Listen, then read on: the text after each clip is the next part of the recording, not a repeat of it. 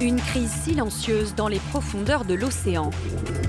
Cet été, une canicule marine hors norme a touché la mer Méditerranée, avec à la clé une destruction massive de la vie sous-marine. Plongeurs et scientifiques parlent d'une hécatombe.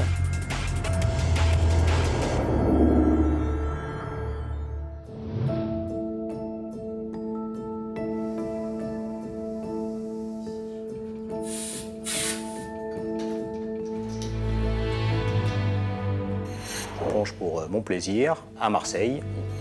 Je suis moniteur de plongée, spécialisé dans le domaine de la plongée profonde. Et cette année, on a assisté à un, phénomène absolument euh, inédit, à savoir qu'on a eu des épisodes de, chaleur de l'eau particulièrement importants. On a atteint des pics de 28 degrés jusqu'à 28 mètres de profondeur. Une augmentation de la température de cet ordre-là, ça n'est plus de l'eau, c'est une coulée de lave. Moi, je suis venu plonger avec Nicolas euh, au mois de juillet, début juillet. Et puis, je suis revenu plonger euh, fin septembre. Et là, j'ai été mais vraiment euh, étonné, estomaqué par les gorgones qui avaient flétri comme, comme une prune devient un pruneau.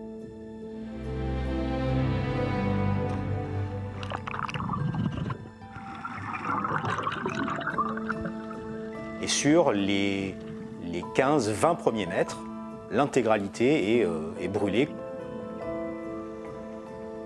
Et donc euh, on voit ces gorgones, elles étaient euh, rouge sang, rouge, rouge violacé, elles sont devenues vertes. C'est la destruction de la vie et ça a été vraiment flagrant entre ces deux plongées de, début juillet et de fin septembre. C'était vraiment on-off. On en voit quelques-unes par-ci par-là qui tiennent encore le choc.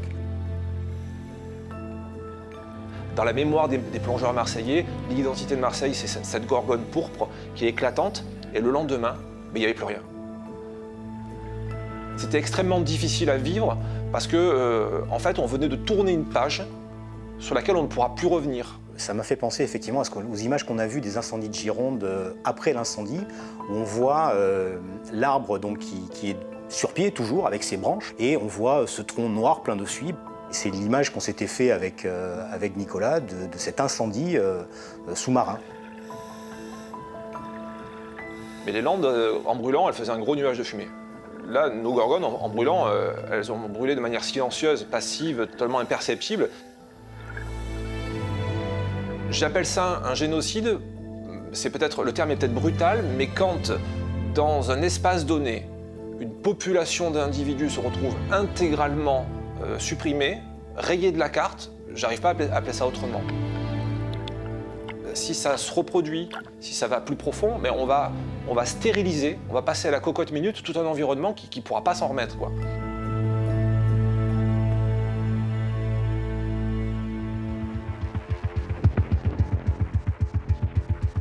L'Europe a traversé en 2022 un été extrême, anormal le plus chaud jamais enregistré dans l'histoire du continent, avec des impacts du sommet des montagnes aux profondeurs des océans. Les canicules marines sont bien plus discrètes que les canicules terrestres et pourtant elles sont tout aussi dangereuses. Leur nombre a doublé en 40 ans seulement. À Marseille, par exemple, à l'été 2022, jusqu'à 6 degrés au-dessus des normales de saison, l'eau atteignant jusqu'à 30 degrés au large de la Corse, et puis en durée, 150 jours cumulés à certains endroits entre avril et octobre. Et c'est là toute la différence parce qu'une canicule terrestre ne dure jamais aussi longtemps. Alors aujourd'hui, les scientifiques auscultent la Méditerranée avec une conclusion commune. Le réchauffement s'emballe. Et ces vagues de chaleur marine sont en train de devenir la norme et non plus l'exception. Pour la Méditerranée, on, avait de mémoire jamais vu de période aussi longue avec euh, des conditions aussi élevées. On n'est pas devin, mais euh, dès le mois de juin, on commençait à se dire waouh, c'est absolument euh, énorme. Euh, que va-t-il se passer? On a connu pendant trois mois, de manière quasi ininterrompue, des vagues de chaleur marine qui, qui correspondent à des épisodes de réchauffement discrets, prolongés, de minimum 5 jours, au-dessus de seuils de température qui sont définis à partir de normal sur 30 années. A été alerté euh, dès le mois de mai et donc j'ai mis en place un, système euh, de surveillance de ces canicules marines. Et jour après jour, mois après mois, on a vu se constituer cette réserve de chaleur absolument euh, énorme en surface. On a observé des températures extrêmes dépassant les 28 degrés, frôlant les 32 degrés localement en, en mer Tyrrhénienne. Normalement, on est plus autour de 25, 26 degrés, et encore une fois, ça varie en fonction de, la période et du lieu. Il y a eu la conjonction d'un fort ensoleillement, de conditions de, de vent faibles, qui ont favorisé un échauffement très important des températures de surface. Et la Méditerranée est particulièrement sensible à ces vagues de chaleur marine du fait de l'absence de marée. Tout ça, ça a contribué à pousser cette euh, masse d'eau euh, à des températures euh, jamais atteintes. On a eu des, des périodes avec cette inversion du dipôle, c'est-à-dire qu'il y a un gradient de température de la Méditerranée occidentale vers la Méditerranée orientale, euh, qui est euh, traditionnellement plus chaude. Et au moment du pic de chaleur de fin juillet, début août, on a eu des températures qui étaient supérieures euh, en Méditerranée occidentale euh, comparativement au bassin levantin. C'est pas la première. hein. Euh, on a déjà eu l'été 2003 qui avait été exceptionnel et qui, euh, dans les annales, était resté euh, comme la vague de chaleur marine la plus élevée jusqu'à présent. Et euh, 2022 est venu dépasser ces records. Et cet été a été encore une fois un cocktail. On a eu des durées exceptionnellement longues avec des températures exceptionnellement élevées.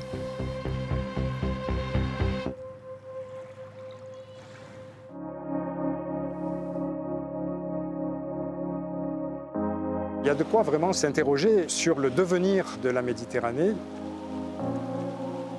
Il y a des espèces qui inévitablement vont disparaître, il n'y a aucun doute là-dessus.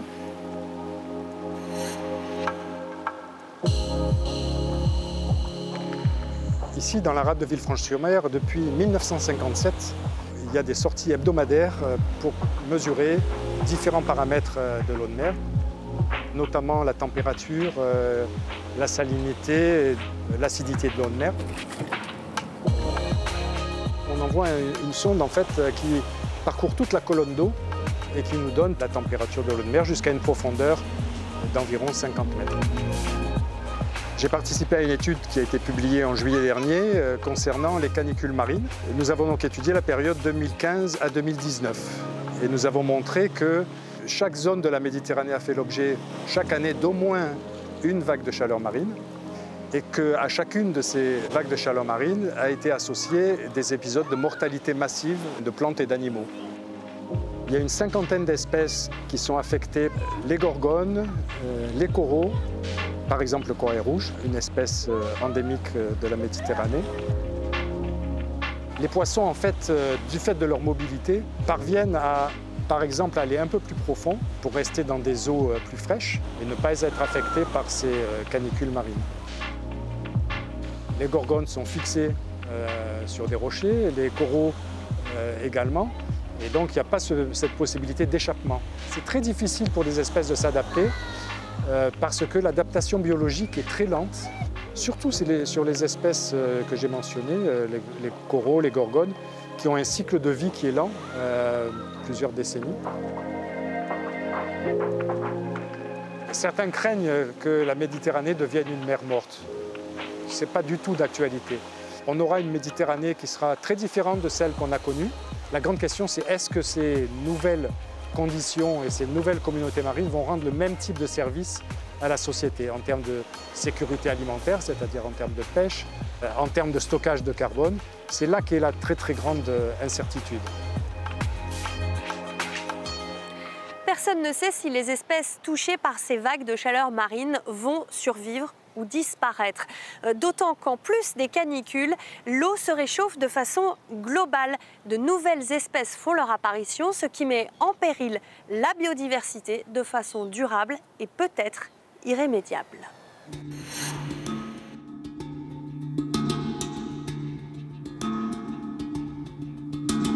Les canicules sous-marines euh, ont des impacts euh, limités dans le temps. Le réchauffement à long terme est un problème euh, bien plus inquiétant. Ça va modifier profondément le, fonctionnement de, de la Méditerranée.